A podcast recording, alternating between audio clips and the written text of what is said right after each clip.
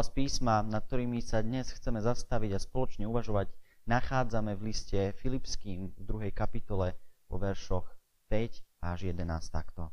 Tak zmýšľajte medzi sebou, ako aj Ježiš Kristus, ktorý mal podobu Božiu a svoju rovnosť s Bohom nepokladal za lúpež, ale vzdal sa hodnosti, vzal na seba podobu služobníka, podobný sa stal ľuďom a keď sa zjavil ako človek, ponížil sa a bol poslušný do smrti a to až do smrti na kríži.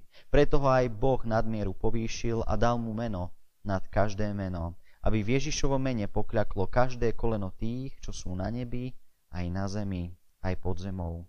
A každý jazyk, aby na oslavu Boha Otca vyznával, že Ježiš Kristus je Pán. Amen. Sestri a milí bratia, Začiatkom 15. storočia napísal augustiniánsky mních Tomáš Kempenský knihu Nasledovanie Krista, ktorá sa stala doslova kresťanským bestsellerom a klasikou. Odhaduje sa, že doteraz vyšlo asi 3000 vydaní tejto knihy a bola preložená do mnohých jazykov. Aj dnes je veľmi populárna a hovorí sa o nej ako jednej z najobľúbenejších a najvplyvnejších kníh po Biblii. Autor nás prevádza duchovným premýšľaním nad tým, ako nasledovať pravú múdrosť a svetosť modelovaním svojho života podľa charakteru a života pána Ježiša Krista. Mnoho z jeho posolstva je spoločné aj s tým, čo píše apoštol Pavol v liste Filipským. V 3. a 4. verši a Pavol píše Nehľadajte každý len svoj prospech, ale prospech iných. V pokore iných pokladajte za hodnejších seba. Kempenského sa dočítame, že netreba klasť dôraz na seba, ale zmýšľať o iných dobre, mať o nich vysokú mienku. To je veľká a dokonalá múdrosť, ktorú môže človek v živote hľadať.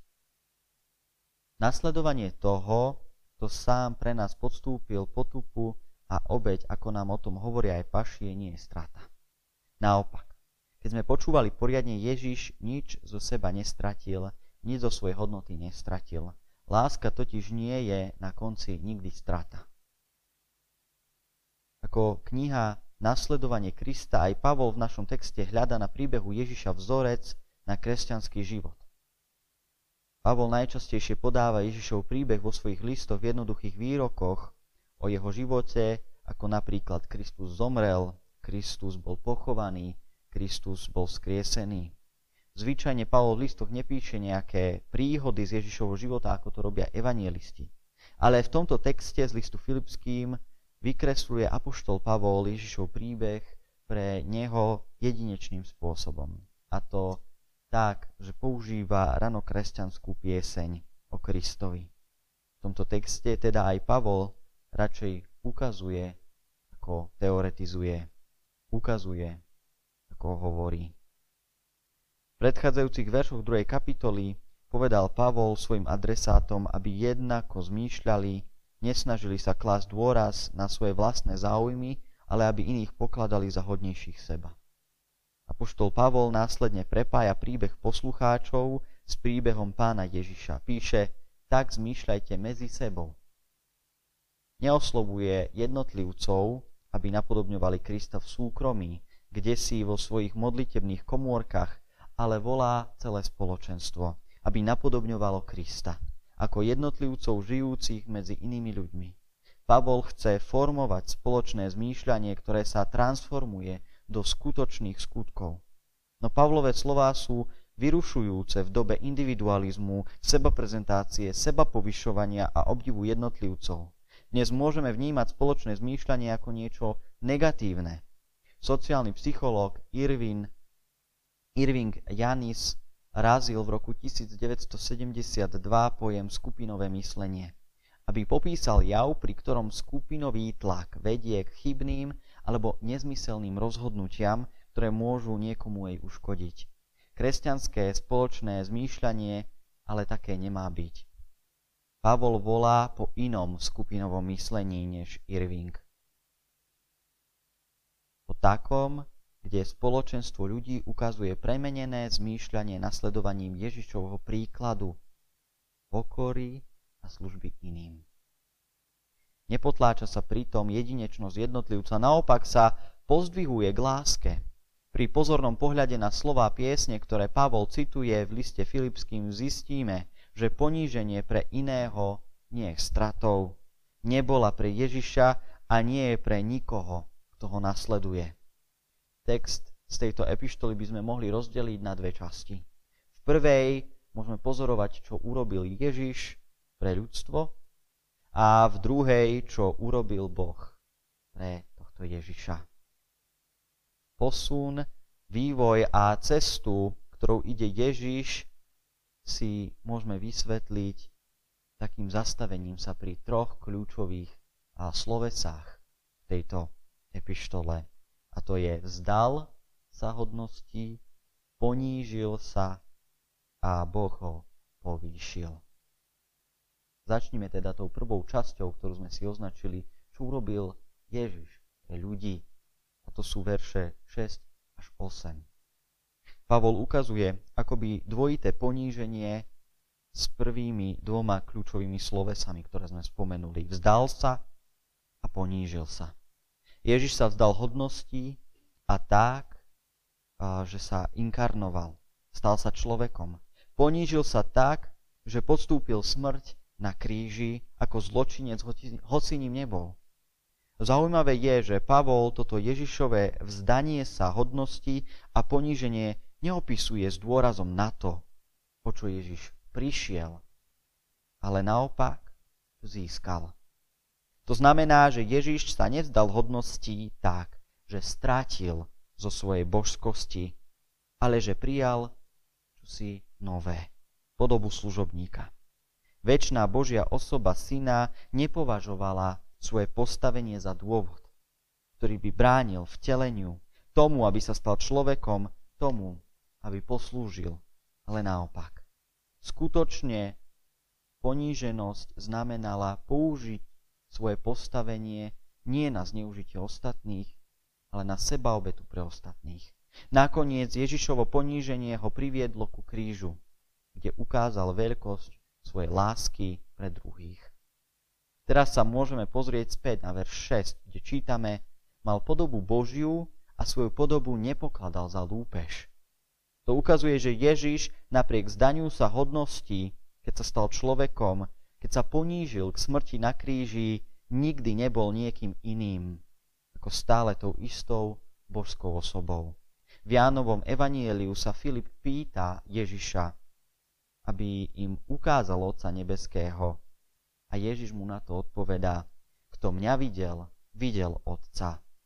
Práve epištola Filipským v druhej kapitole nám ukazuje, že keď vidíme Ježiša, vidíme Ježišovo zjavenie Boha, jeho poníženosti a smrti. Druhá časť epištoly, verše 9 až 11 hovoria, čo urobil Boh pre tohto Ježiša. Všimnime si, že Apoštol Pavol neukazuje nasledovanie Krista iba pojmami ako seba obetujúca služba. Príklad, ktorý Pavol dáva o Ježišovi, pokračuje ďalej, než len seba obetovaním. Hovorí, pretože sa Ježiš ponížil, Boh ho povýšil na najvyššie miesto. Následovanie pána Ježiša nikdy teda neznamenalo len nasledovanie jeho poníženia, nasledovanie jeho skutkov služby, ale tiež nasledovanie jeho povýšenia, jeho vzkriesenia. A je to Boh, je to nebeský Otec, ktorý povyšuje, nerobí to sám Ježiš. Tak sa Pavlovi poslucháči nemusia zaoberať vlastným povýšením, nemusia sa zaoberať tým, ako si zaslúžia spasenie, ako ho dosiahnu. Robí Boh. Je to Božia úloha. Jakub epištole píše Pokorte sa pred pánom a povýši vás. Bolo by však pomílené ponižovať sa, aby si ma niekto všimol a povýšil ma pochválil ma, nahradil mi, čo som sa vzdal. Takto Ježiš nerobil a takto nemáme robiť ani my.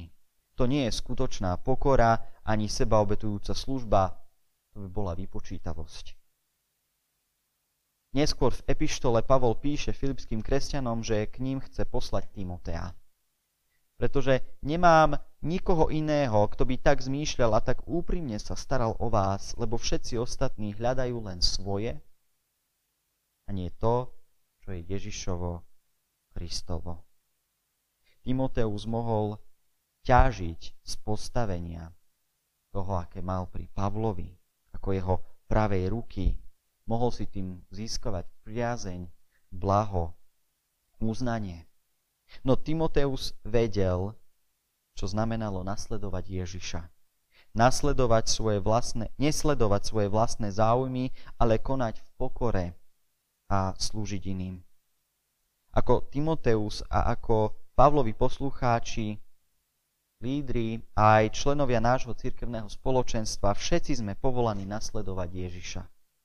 A to tak, že nebudeme klásť dôraz na svoje výsady, postavenie práva či privilegia, akékoľvek už len môžu byť. Ale budeme v ponížení slúžiť iným. Skutočne príklad pána Ježiša ukazuje, že obetavo slúžiť iným neznamená popieranie vlastného ja, popieranie vlastných práv, vlastnej osobnosti či postavenia. Ježiš nič z toho nestratil. Dnes uvažujeme nad umúčením a smrťou Ježiša Krista uprostred kultúrnej klímy vlastných záujmov, seba povyšovania. V živote nie je bežné toto vnímať ako nejaký hodnotný životný cieľ. Seba obetovať sa, pokoriť sa.